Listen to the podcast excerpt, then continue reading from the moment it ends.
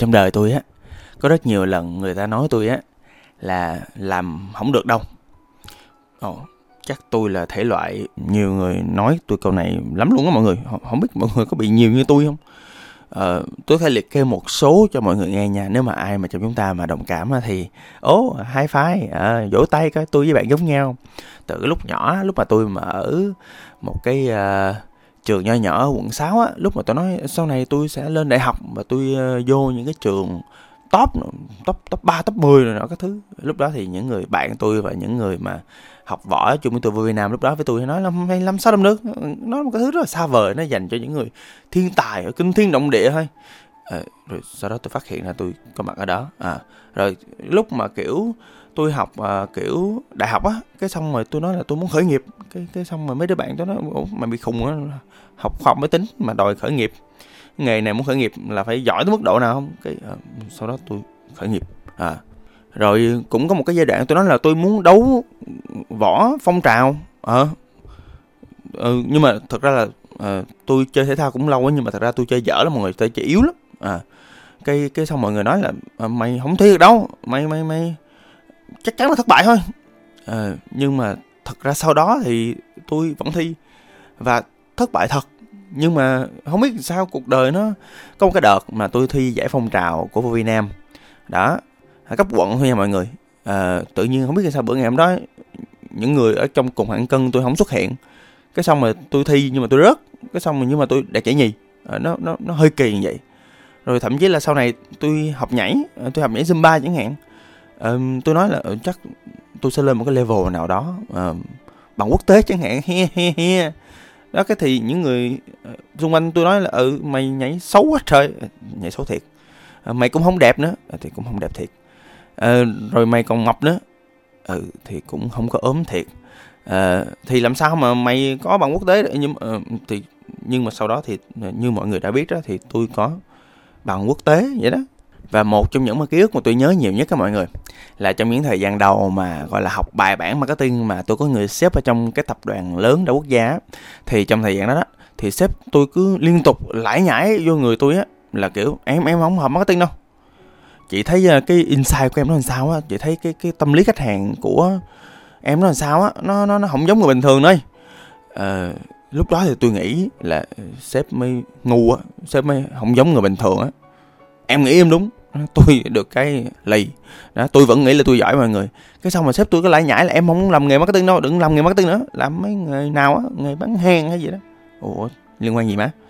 Bán hàng cũng được mà tôi bán hàng cũng được mà chứ đâu có gì đâu nhưng mà ý là mắc gì? Kiểu kêu tôi không hợp nghề marketing má. À, rồi sau đó thì như mọi người đã biết ờ, thì doanh nghiệp nào tôi đụng vô nó cũng viral hết brand nó cũng ờ, không phải là đứng top nhưng mà nó cũng nằm đâu đó ở trong cái thị phần riêng nho nhỏ mà nó đang có đúng không mọi người? À, và mọi người tưởng tượng là trong thời gian khoảng đâu đó gần 2 năm mà cái người sếp cái người rất là tin tưởng người mà rất rất là uh, theo á và học hỏi trực tiếp từ người đó, đó ai mà đi làm công ty lớn thì sẽ biết được một cái chuyện á là uh, trong công ty thì người sếp trực tiếp là người quan trọng nhất với mình. Người sếp trực tiếp ảnh hưởng tới mình quyết định số phận của mình luôn. Bởi vậy cho nên là người sếp mà mâu thuẫn với mình là thua rồi.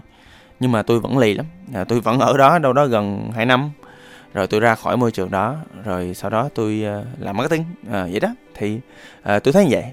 À, tôi thấy là thực ra thì ai chúng ta cũng sẽ có những cái khoảng thời gian mà chống đối xã hội á chắc tôi chống đối tới giờ luôn hay sao á.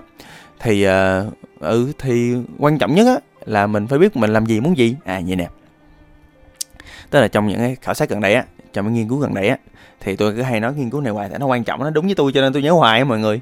Là không có ai có cách thành công giống nhau hết trơn trọi á.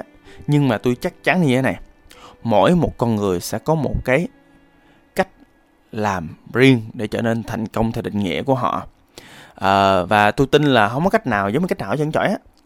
Giống như từ ngày xưa lúc mà trong những cái đội tuyển ví dụ như là boxing hoặc là bóng rổ hay là các thứ là rõ ràng là trong đó trong những đội tuyển như vậy là nó là năng khiếu rồi nha lúc nào cũng sẽ có những cái thứ người ta gọi là con quái thú. Nhưng mà những con quái thú nó vừa có năng khiếu nó vừa siêng nữa à hoặc thậm chí là trong bất cứ ngành nào cũng vậy lúc nào cũng sẽ có những con quái thú. Thì mọi người sẽ thấy một cái điểm chung là vậy những cái người đó, đó những con người đó những con người thành công trong một lĩnh vực đó và thậm chí trong lĩnh vực khởi nghiệp đi những người đó không giống ai chứ cái cách những người đó suy nghĩ cách người đó học hỏi cách người đó phát triển không giống ai chứ thậm chí là cái người đang nói chuyện podcast mọi người nè tụng bt nè cũng có giống ai đâu đó tôi là chắc là tôi cũng tôi cũng thấy là tôi cũng độc nhất vô nhị mà tôi cũng không có kiểu so bì nhưng mà tôi cũng ý thức được cái chuyện đó.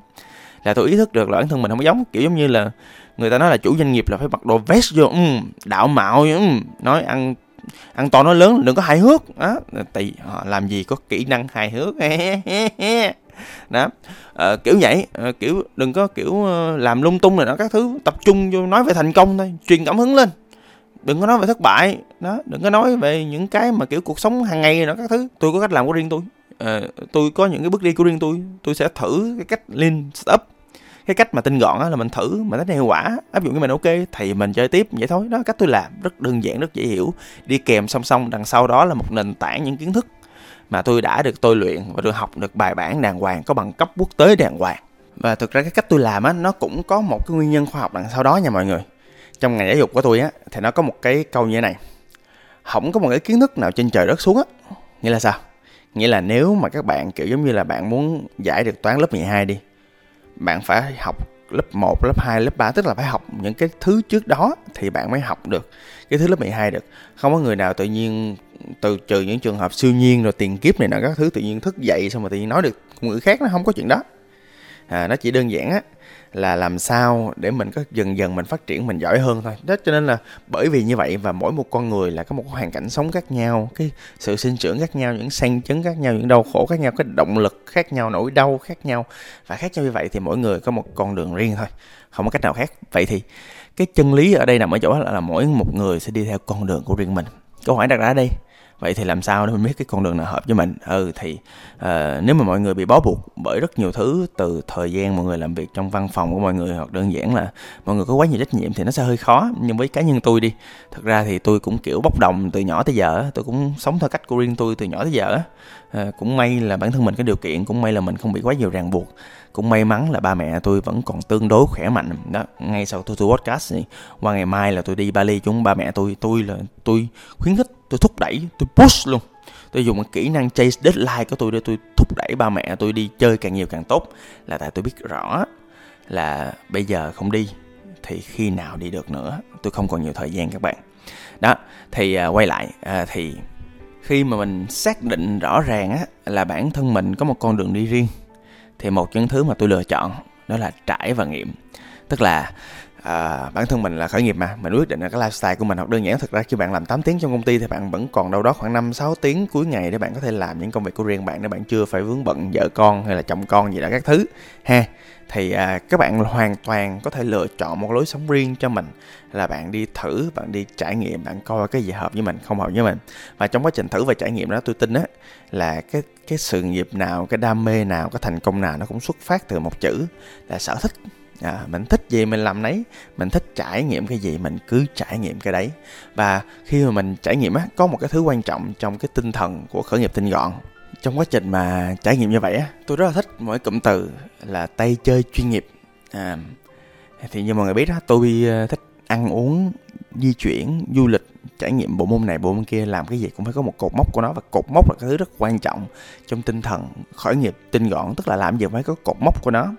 À, quan trọng là cột mốc nó có ý nghĩa với mình thôi. Và hay ở chỗ là vậy nè mình sẽ biết là bộ môn nó hợp với mình hay không. Khi mình đạt một cái cột mốc nào đó à, thì mình sẽ biết mình nghiệm lên quá trình là coi nó hợp với mình hay không. Thì đó là một cái thứ rất là quan trọng và cái kết quả của việc trở thành tay chơi chuyên nghiệp là gì? Là khi mà các bạn chơi một cái thời gian đủ lâu các bạn sẽ cảm nhận cái sense các bạn cái cảm giác các bạn nó sẽ mạnh lên và từ đó các bạn sẽ cảm nhận được những cơ hội nó xuất hiện. À, giống như ví dụ cụ thể một cái câu chuyện ngắn gọn tôi hay kể đi. Ví dụ như tôi chơi sài gòn tiếu cỡ 8 tháng free thậm chí còn tốn tiền cho nó nữa. Trời cái đợt mà lên lưu diễn lần đầu trên Đà Lạt á tôi tốn cả đống tiền luôn á.